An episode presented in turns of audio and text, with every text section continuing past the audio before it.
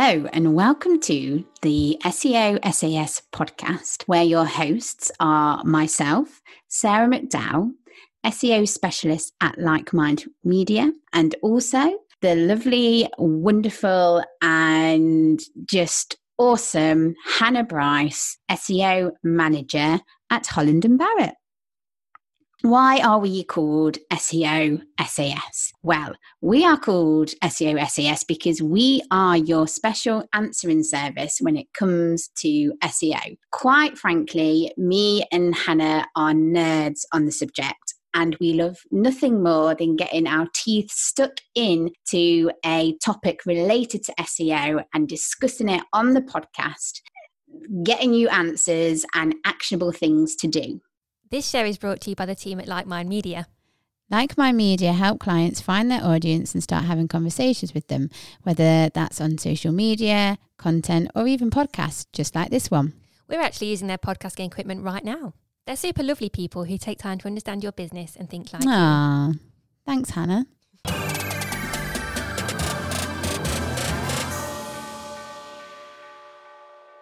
Now, on this week's episode, Hannah unfortunately can't join us, but do not fret, my friends, because I have a special guest joining joining me this week.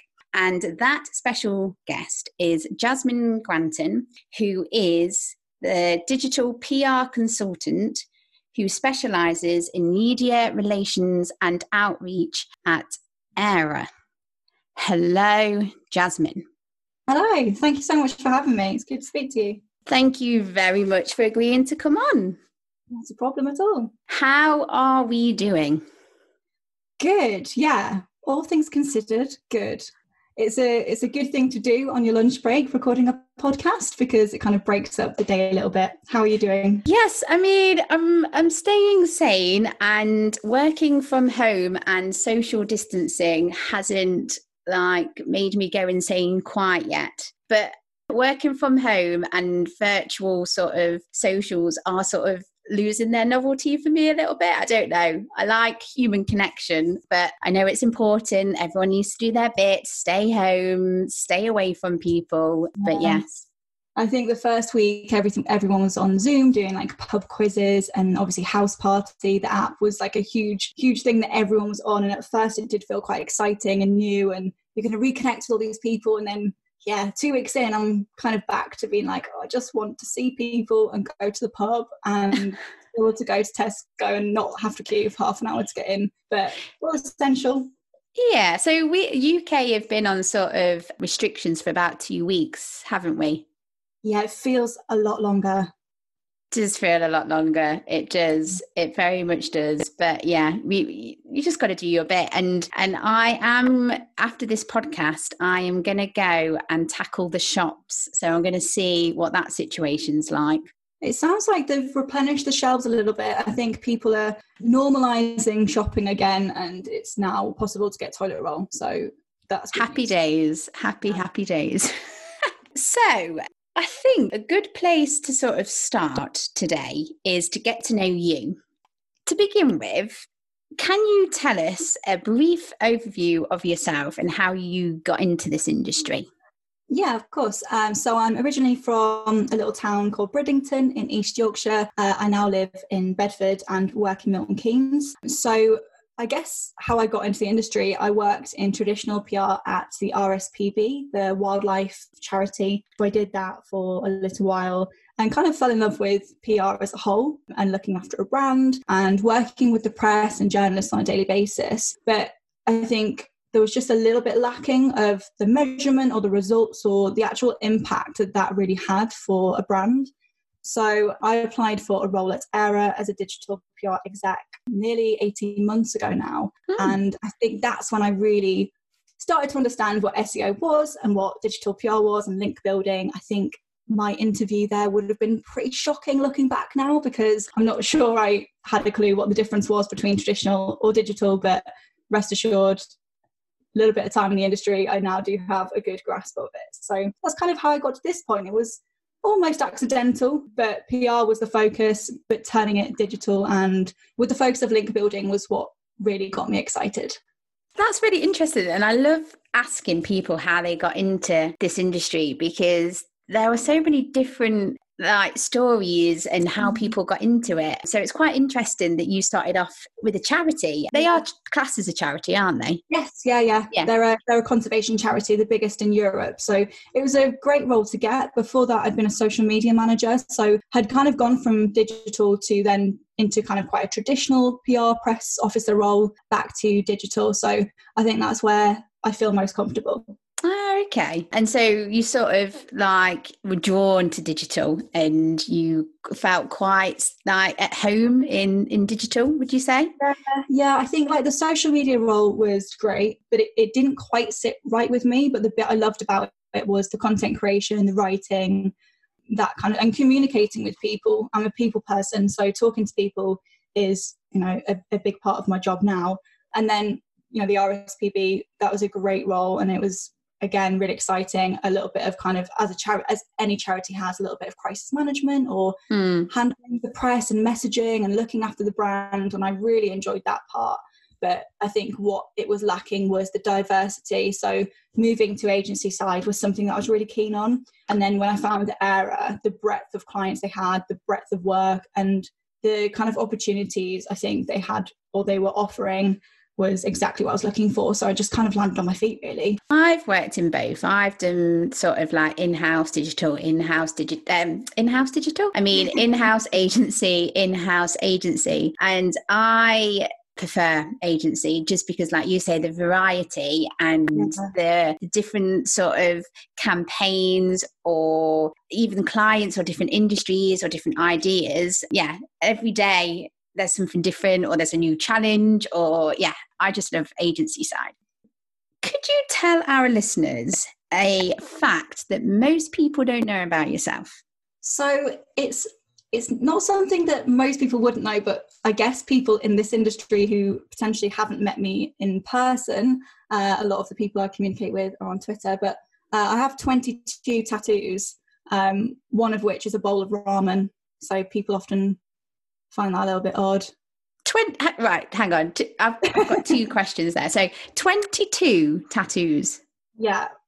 Wow. Which, that, I, if you look at my picture on Twitter, I don't think you can see a single one. Well, when we were talking beforehand, I didn't see any any tattoo. And the bowl of oh ramen, ramen, sorry. Tell tell me about that. Well, that's just a bit of an odd one. I mean, ramen's my favourite food. So I just thought why the hell not? Uh, I've got a few random ones. Most of them are kind of relatively normal. I've got like a fox, I've got a rabbit, I've got a sailor girl, I've got Amy Winehouse, I've got lots of different things. Most of them have kind of some meaning or, or something. Some of them are just a little bit random. But yeah, I have, I did actually have a plan for another one next week, but obviously that won't be happening. So yeah, I think within lockdown will be the longest I've not had a tattoo for a couple of years. Wow, they do say tattoos are ah that word has addictive. There we go. Tattoos are addictive. Yeah, um, they are. and expensive. So it's not something you want to be addicted to, but they do. As soon as I have one, I'm planning my next one. I love them. Now that we know about you and your tattoos, and your favorite food. We we got you on today to discuss getting links and coverage without spending a ton of money. And I thought this was a really good topic because quite a few of our listeners are going to be businesses who don't have a lot of business not the words i can't say words today don't have a lot of money or resource and also might sort of shy away from like PR campaigns because they think that, oh, I can't afford it. It like they need a massive budget. So I think this is going to be a really good sort of topic to delve into. So, two questions to start off with. Can it be done on a small budget? And if so, how? Yeah, I mean, it absolutely can be done. I can see why people might think it can't be because when you look at the world of digital PR, it is surrounded by kind of big, glossy set piece campaigns that, you know, have had designers and developers and big data pools and that kind of stuff. So I think as a small business owner, it would be daunting to look at it and think that's something that I simply can't afford to do.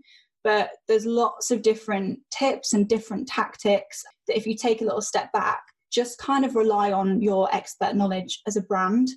So I think the kind of important thing to remember is that most journalists are simply looking for a story. You know, it's all well and good creating these big interactive pieces like, I don't know, big interactive maps or indexes, which 100% work. And it's something that we do at Aira for some of our clients, and they're really successful, but it's not completely necessary all the time. Um, so I guess there's a few different ways that you can to to like do this to build links. So the first thing is that you can do a straightforward data pull in-house which can be pretty cheap. And then there's lots of different simple tools like infogram. So for example you could take some government stats that relate to a topic you're discussing and visualize them in a certain way and pitch that to journalists with a story because data is often really hard to digest for the average person. So if you can take some data create a story around it that's really relevant to your brand and explain it in a way that's really digestible that can work quite well and be quite cheap and efficient.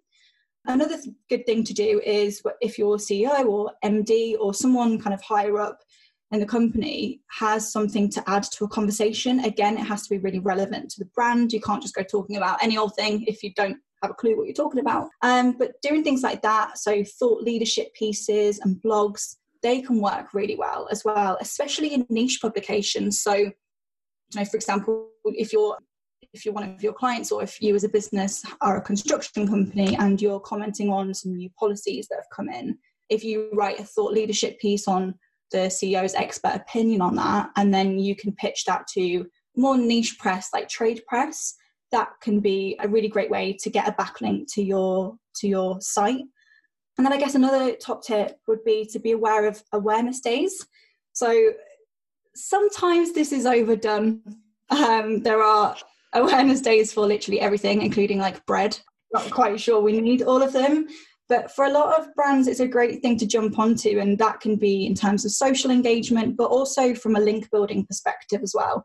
So, kind of using free online tools like this awarenessday.co.uk. So, just create a content calendar based on those days for the year, be really prepared, and put out comments or statements or small graphics to the press, and just try and kind of lift your brand up really so there's there's already quite a few ways there that you can start getting mm. your hmm. name out there and getting press to kind of comment and link back. Definitely. Um, and to jump on your point there about awareness days, on Twitter, I see a lot of journalists using the hashtag, I think it's PR request or journo request.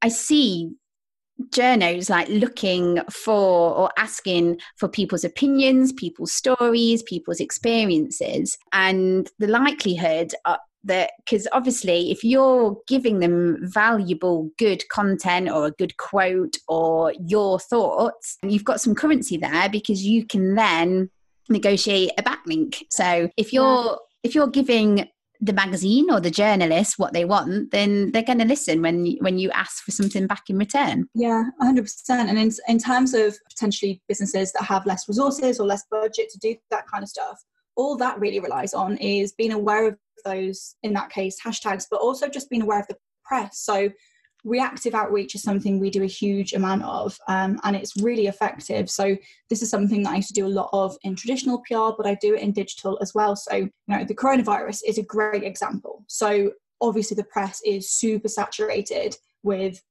the one story that is coronavirus. And whether you're working in health or trade or literally any sector of the press right now is dominated by it, it's affecting everything. So if your brand has something relevant to say or it has um, a comment that is really helpful to a reader and to a journalist, then that can be a quite you know quite an easy way to to jump on something so it's called newsjacking when you're kind of taking the current story of the day and adding your kind of two pence in. However, mm. there's a massive caveat because there's a little bit too much of that going on at the minute, in my opinion. And I, I, think a few other PRs would agree. There's been a few kind of articles and things written by PRs in the last few weeks because you do really need to be relevant.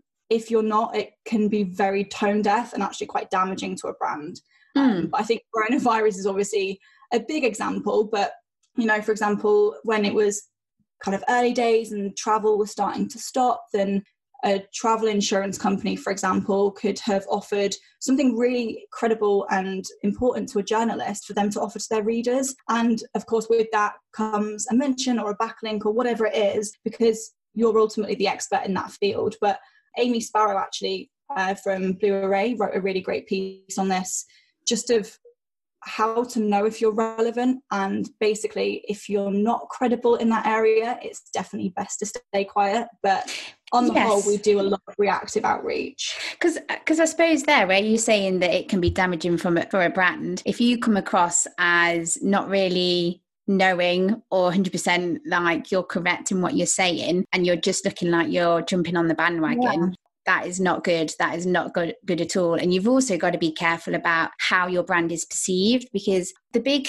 i mean the coronavirus bit of a like yeah like you said it's affecting everyone it's affecting every every aspect aspect of life right now. Mm. So it is dominating most of the um, different like topics and subjects that are being written about. But you've just got to be very careful that you, you're not coming across as you're capitalising on on something bad or that you're actually trying to be helpful or you're actually giving advice and you're not just trying to jump on something um, because it's going to give you awareness. Do you know what i mean? I think exactly. yeah.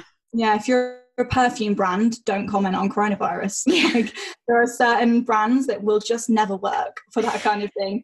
Um, exactly. So just think about it and not shoehorning yourself in just to be part of the conversation and get coverage. So you've given us some really good examples there of like how how digital PR link building can be done on a very small budget. I think now what would be good to sort of go through and get into is so what if you've sort of decided on a campaign, you've put a plan together, and you're implementing it, and it's and you're rolling it out? So the next couple of questions are about what to do if that campaign's not doing so well. So my first question is, when do you bin and when do you revamp?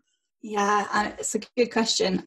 I mean, if you've worked really hard on some data and copy and you've worked with designers and developers, especially if it is one of those, you know, bigger set pieces which ultimately cost more to, to make, it's pretty heartbreaking if you can a piece. Um, it's, it's one of the reasons that at Aira we try and make all of our campaigns quite evergreen because if they potentially don't work the first time or they don't land for whatever reason, then we can work on it and pick it back up and try and make it succeed in a variation of ways. So the opposite of that, I guess, would be putting loads of money and budget into something for Valentine's Day. If that doesn't land by the 14th of February and you haven't hit link target or or whatever your kind of measurements are for success, then you're kind of done with that piece. So, first of all, we make sure that our pieces are evergreen and that we do have the opportunity to revamp. I think, in terms of what we would do, there's a few things we look at. So, we would look at the data. So, was the data from a credible source? Did it feel up to date? Was it relevant? Is there anything else we can add to the data and can we kind of refresh that in any way? That's a quite a, a kind of efficient and easy way of updating a piece and trying to make it succeed.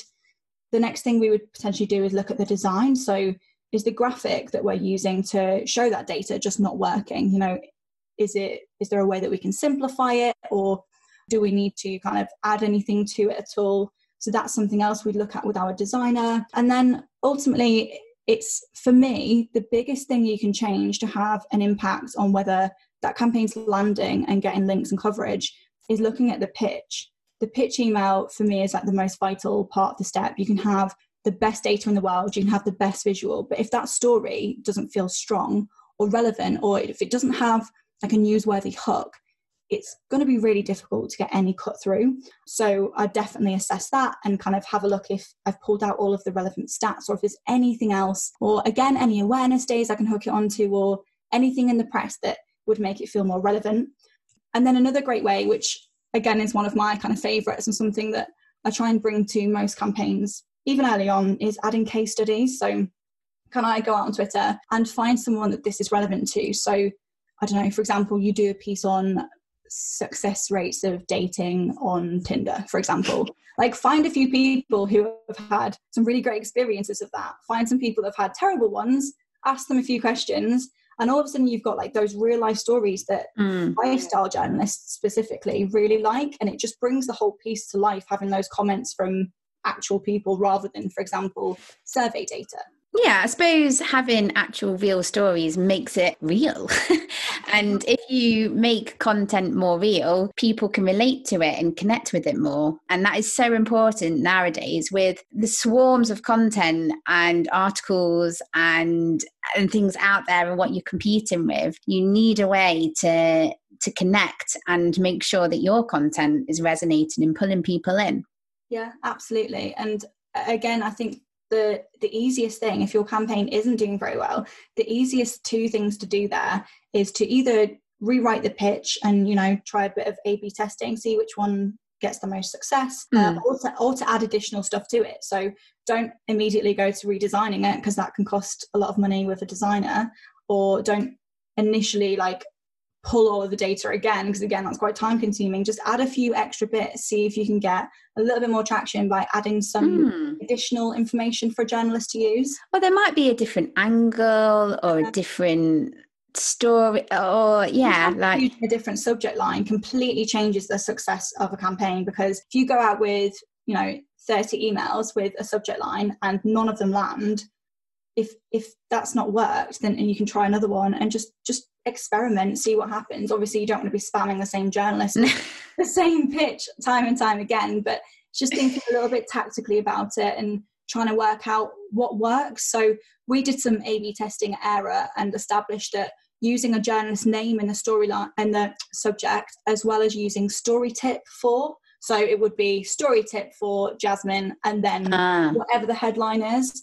Things like using like numbers, statistics within the subject line seems to work really well too. So it's kind of testing these things over time and working out what works. hmm, definitely, definitely. So, do you think that there are common themes or common sort of issues with why campaigns fail?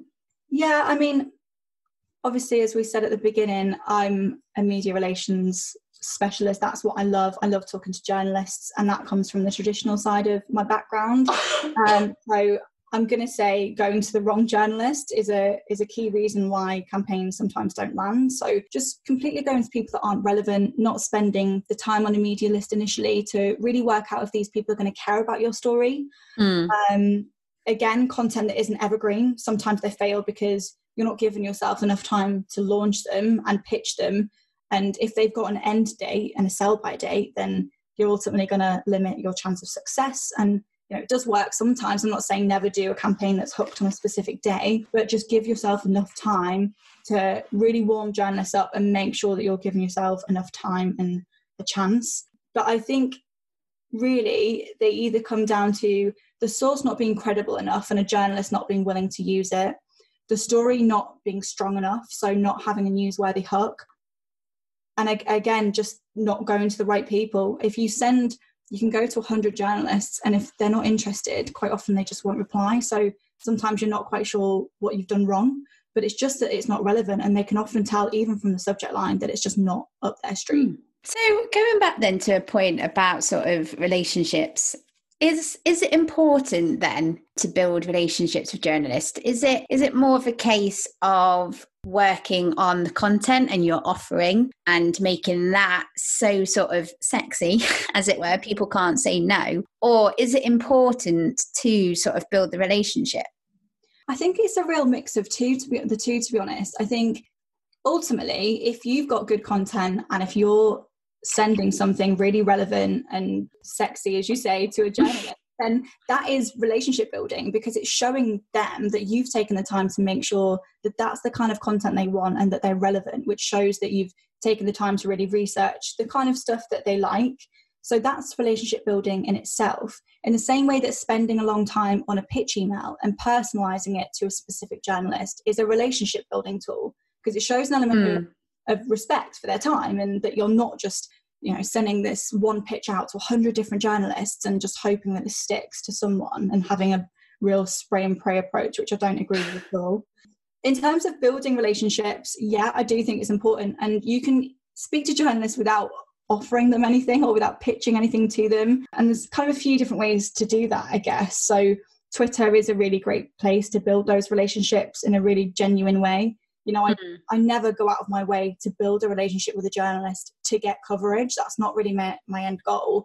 It's that ultimately PRs and journalists are in the same industry. There's often a little bit of friction between them based on what I deem as bad PRs personally um, and bad, bad habits that I know people have done because you see journalists calling them out on Twitter. Um, yeah, which is I wouldn't want to be on the end of that to be honest. Luckily, I never have been. Good, that's good to know. Yeah.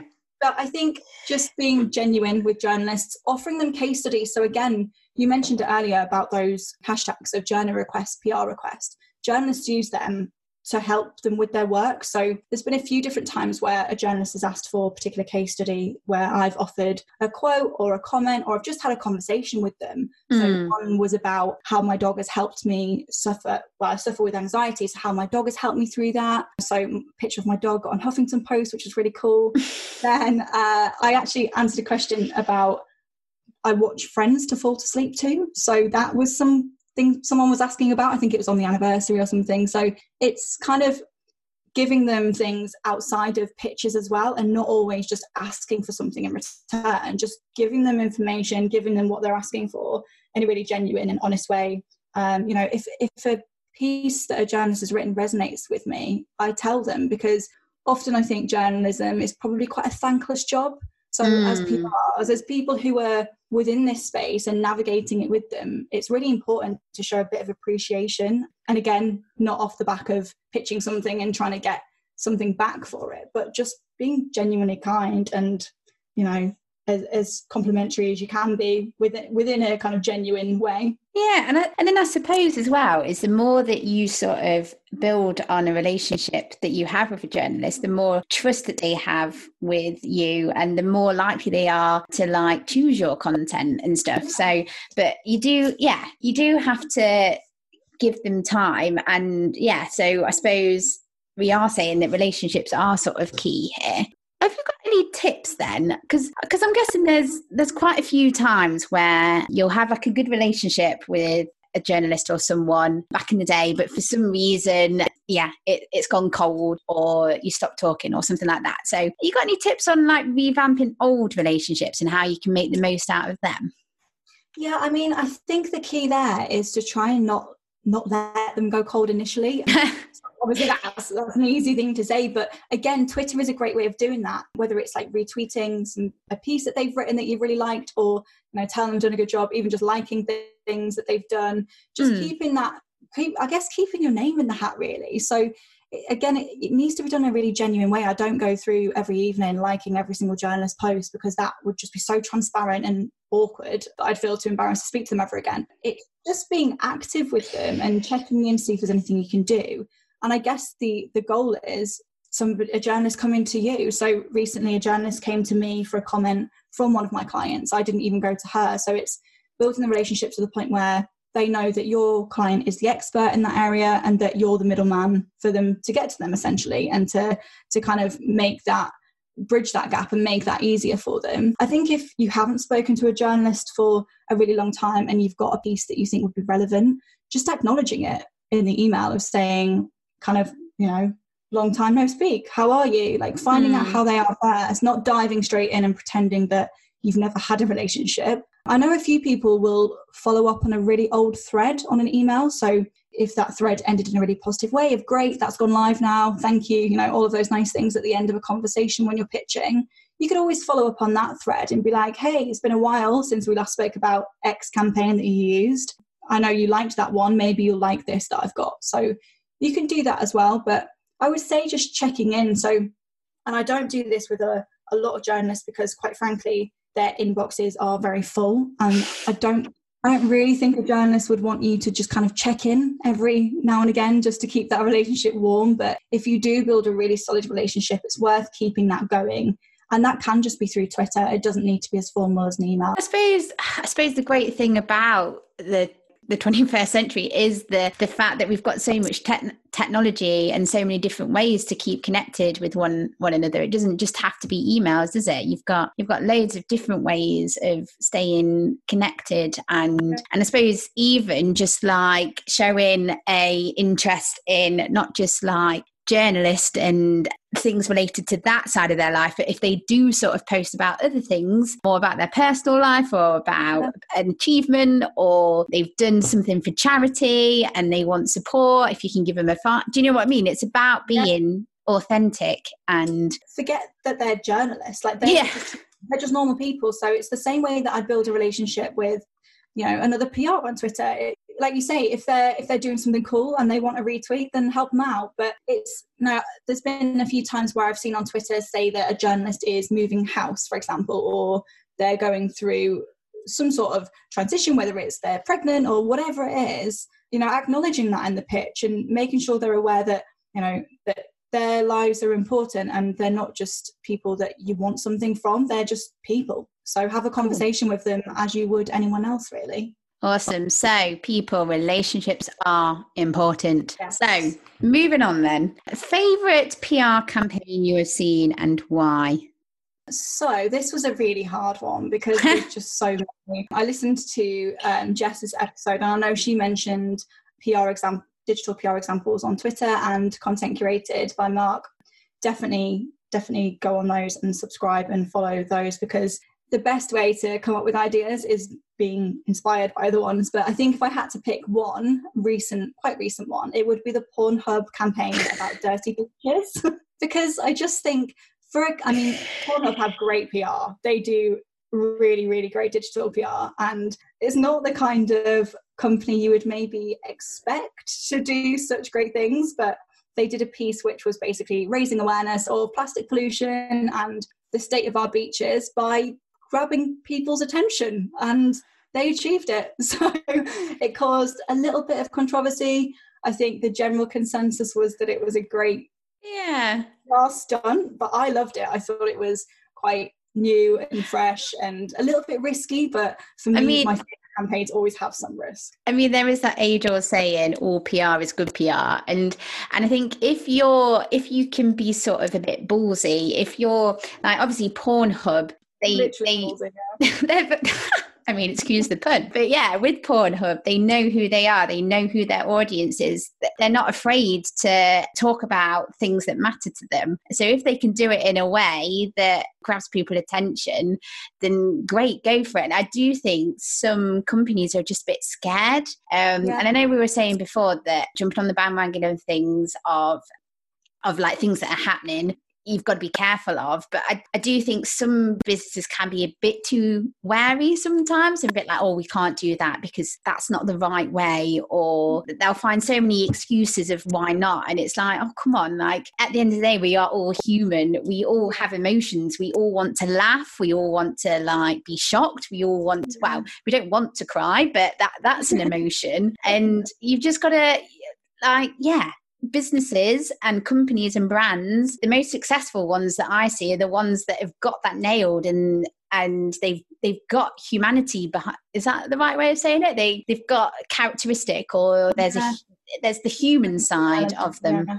Yeah, and I think it does depend on the brand. Like, I mean, if an insurance company came out and did something like this, then potentially, you know, it's the link to the brand that's always important. Is it relevant and does it yeah. feel kind of natural to them? So for Pornhub to do this, it it was. I, I don't think for well for me it wasn't shocking. I know for some people it was shocking, um, but I just thought it was quite clever and hmm. it raised really interesting point. You know they they've done similar things before, and I think as long as you're the kind of brand that can have a bit of fun and be a little bit different, and everyone, like you say, there's that expectation that you're going to maybe take a bit of a of a risk then great, do it. There's certain mm. brands that I would wouldn't advise to do something quite as out there.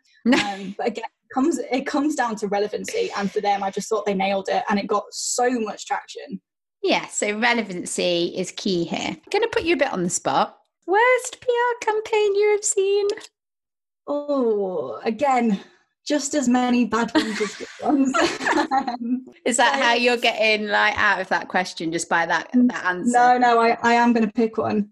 so it, it, wasn't necessarily like a digital PR campaign like the Pornhub one was, um, but I think in terms of just something that completely missed the mark, it was I don't know if you well you probably saw it, but it was the you do the girl boss thing, we'll do mm. the SEO thing by people per hour. Yes, yes, yes, and I did. That, made my skin crawl. I just I cringed so badly. And Ruth Walker actually did a really great piece. I think it was on HuffPost. She kind of got I think she got in touch with HuffPost and brought it to their attention and it went pretty big.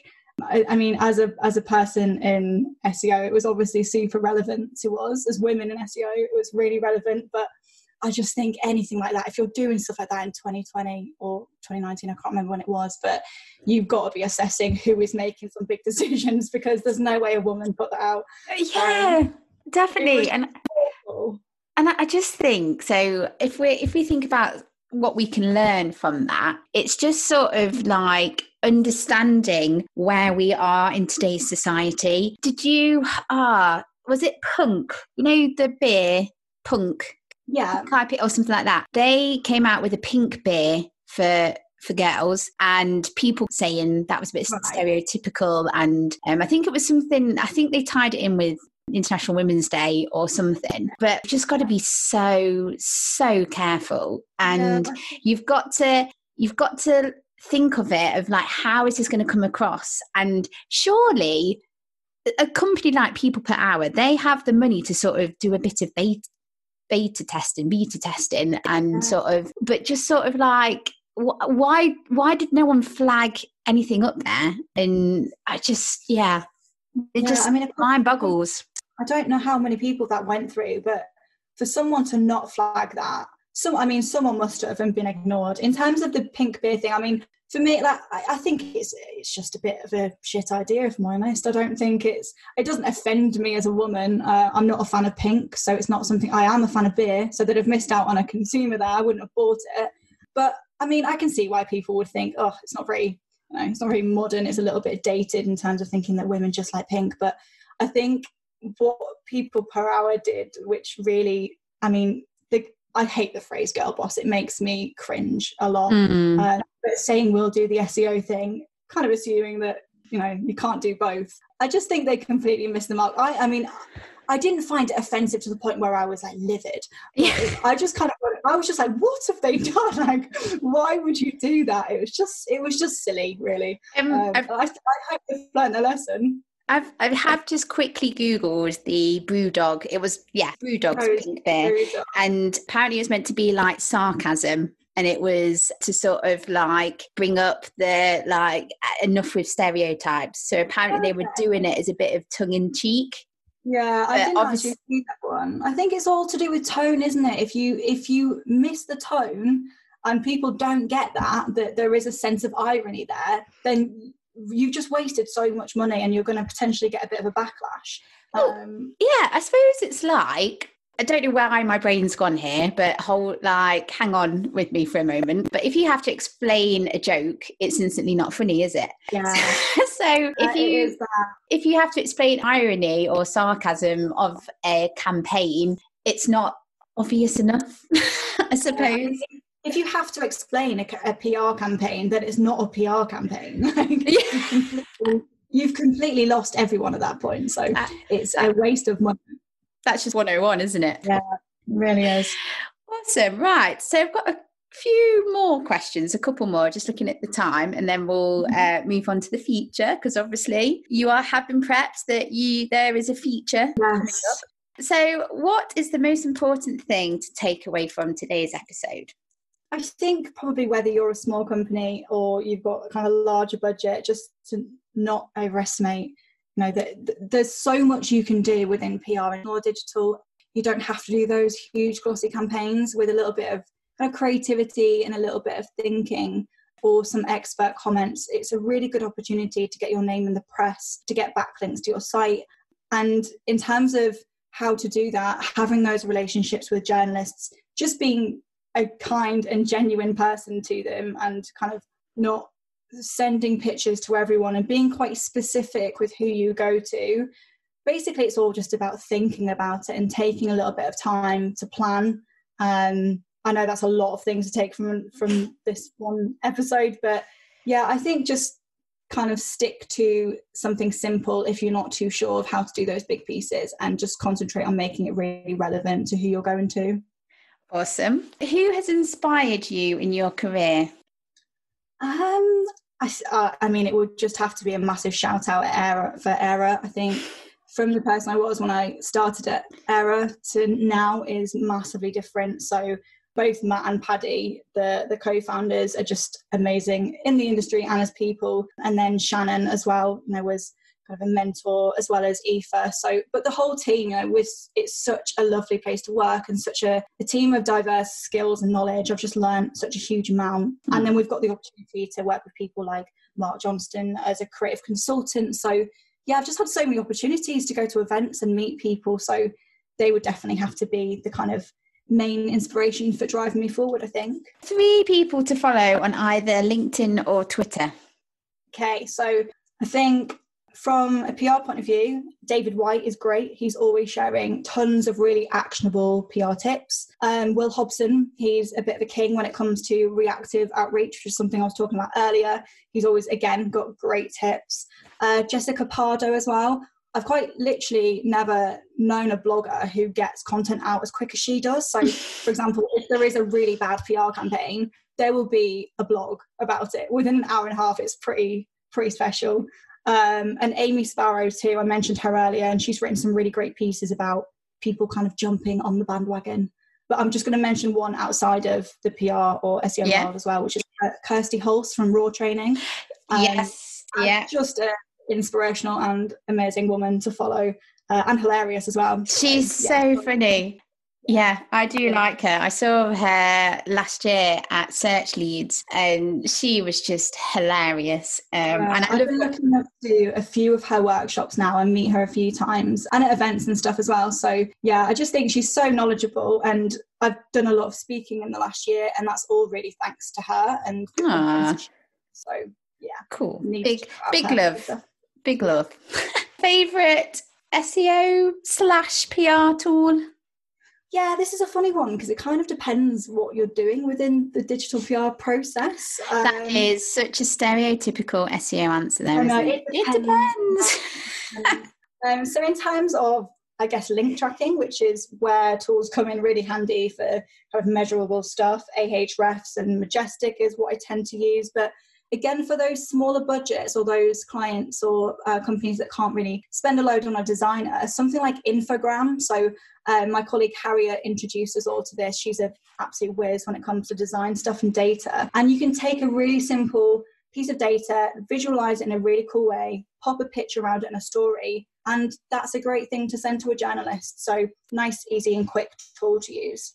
Lovely. And then the last one do you have a question for me well, the question that we ask everyone when they start at Aira is oh, whether gosh. you're a cat or a dog person. Which cats or dogs? Dogs. Yeah, 100% correct. well done. do, I, do I win? yeah, you win. The other question that when we in your application form for Aira, you have to answer a question. So I want to know what your answer would be. So one question we get asked is in a fight, who would win? A pirate or a ninja? Oh, I've never been asked that question before. And I need I need a why as well. A pirate or a ninja? Yep. Um well a ninja because a ninja like if you're a good ninja, I mean not that I really know much about ninjas, but I'm guessing that like one of the principles of a ninja is attacking and not being like sort of seen before it happens. So yeah. you're quite stealthy. So mm-hmm. a ninja because yeah, before you know it, it's too late and boom, the ninja's there yeah. and and and and you're on the ground. I agree. And also, pirates are always drunk, so it would be really easy to confuse a pirate. But uh, one thing, when you are drunk, you do have super strength, or you can you can do things that you like. For example, whenever I'm a little bit tipsy or a little bit drunk, I, I want to. I get really good at pool, oh, okay. like yeah, playing right, pool. Actually, pool and darts. Yeah. Yes. Yeah. But sober, awful. Yeah, that's a good point. Maybe it heightens some sort of sense There we go. So, so it depends. It depends again. Yeah, always.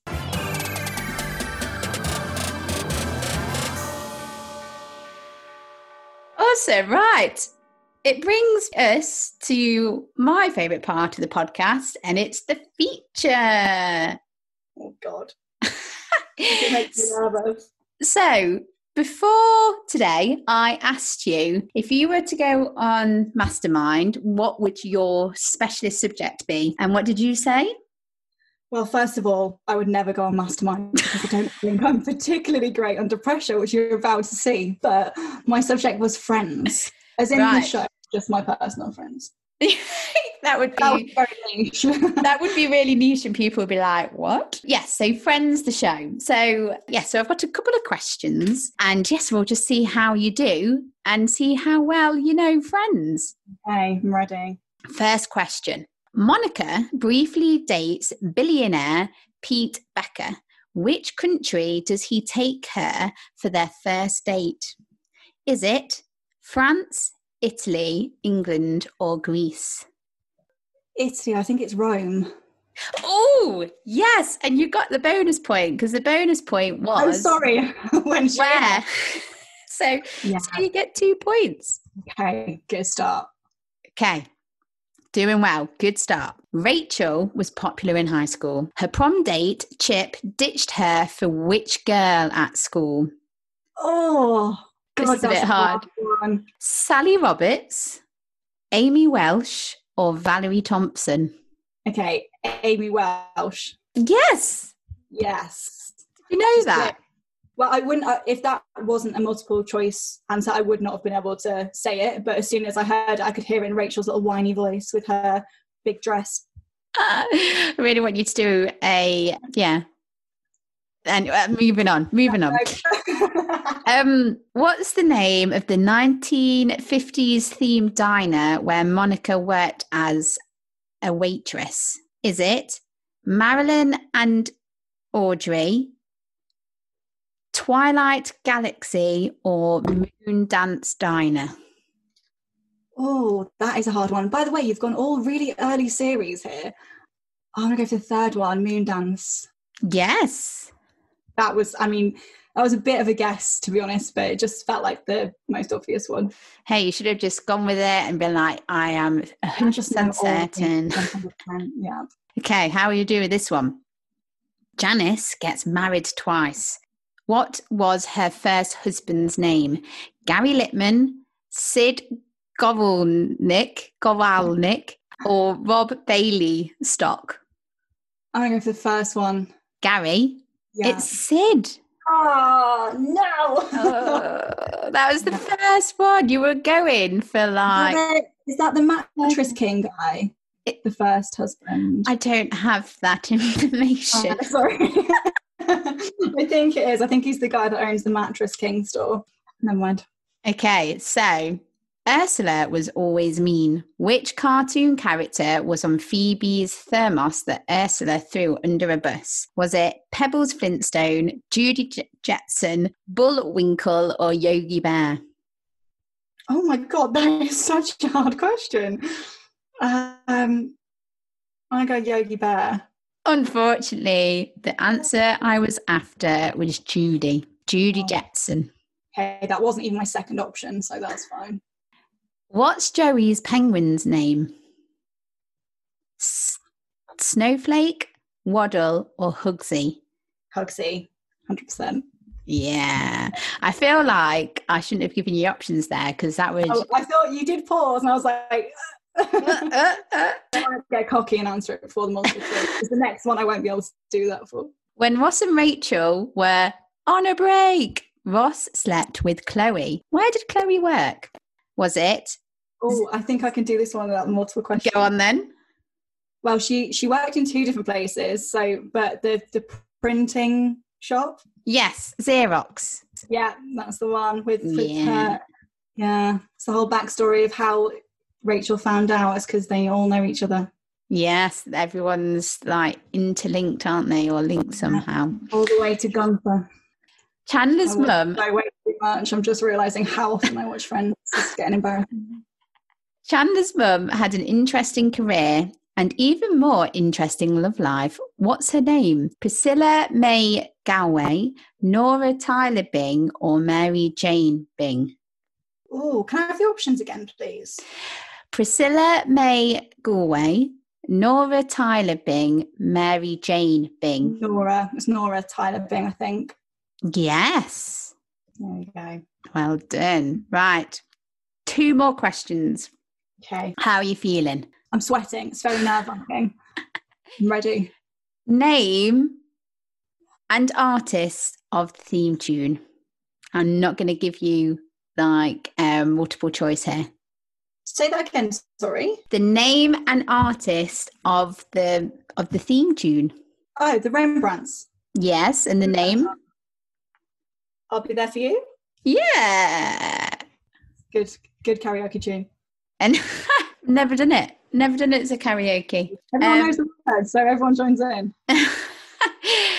what fake name does Phoebe use when she wants to remain anonymous? Right. Do you want the options or do you feel confident that you could just answer? Oh, I really should be able to know this. Oh, I'm going to be so annoyed. Hang on. Uh, Regina Phalange? Phalange? Yes! Phalange? Phalange. Because there's that on the plane. There's no phalange. Yeah, that's, yes. Yep. Nailed it. Oh, right. Shall I see? Right. Entertain yourself while I do some maths. And that's to, to everyone, not just Calm, Jasmine. calm myself down. Take some deep. So, two, three, four, five, six, seven, eight, nine. Right. So there was ten questions, Mhm. eleven including the bonus point, which you Yeah. just said anyway. So out of eleven, you got two, three, five, six, seven, eight, nine. I'll take that. I think that's all right. Under a pressured situation, I'll take that. There we go. Nine out of eleven. I would be proud if I were you. That's that's pretty good. I'm happy with that. Um, now we usually, or sometimes we try and think of a forfeit, but we can't. We've been doing the podcast for over a year now, and we're sort of like running out of forfeits. So, I mean, you won, so it means that I would have to do a forfeit. Have you got a forfeit for me? Oh god, that's a lot of pressure. Um, I know. I mean, I am sorry. I mean, you can say no if it's I too would- much. you have to tweet a baby picture of yourself. I have to tweet a baby picture of myself. Yeah, you can do it after the record, after it goes out, after the podcast goes out. So Okay. that will be- After it goes out, then you have to tweet that. I will do that from from which from SEO SAS or myself or both. Oh, from both. that was a no-brainer, really, wasn't it? I mean, you, you walked into that one. I wasn't going to make it both, but you gave me the option. Well, sadly, Jasmine, that's the end of this week's SEO SAS podcast. Thank you very much for having me. It's been a lot of fun. Oh, I'm glad. And I really enjoyed discussing that. And I thought we got some stuff off our chest and we really delved into the subject there. Absolutely, yeah. So, um, yes, thank you. I think this is going to be such a good, valuable episode for our listeners. So, Jasmine, if people want to find you, how do they do that? Where Where are you? Are you up to anything? Tell us. Um, well, I was going to be speaking at a few events, but unfortunately, um, They're not happening. probably not for some time now. But if you do want to get in touch, then I'm pretty active on Twitter, so it's just at GrantonJasmine. Uh, happy to answer any questions or just have a chat. Awesome. Cool. Yes, I need to do my admin now, don't I? So you can follow the podcast on Twitter at SEO underscore SAS.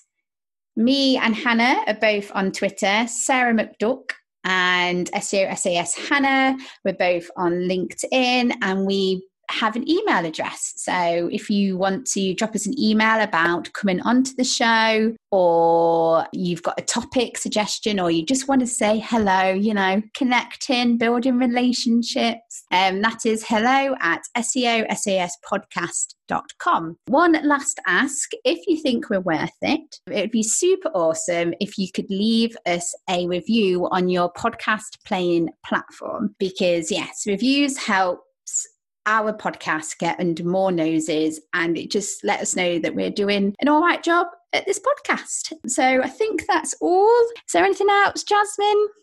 No, all good. All good. Right. So um I think the only thing left to say is goodbye. Stay safe, look after yourself and wash them hands. Stay indoors. Stay indoors, people, and listen to binge binge listening to SEO. There we go. Right. Goodbye.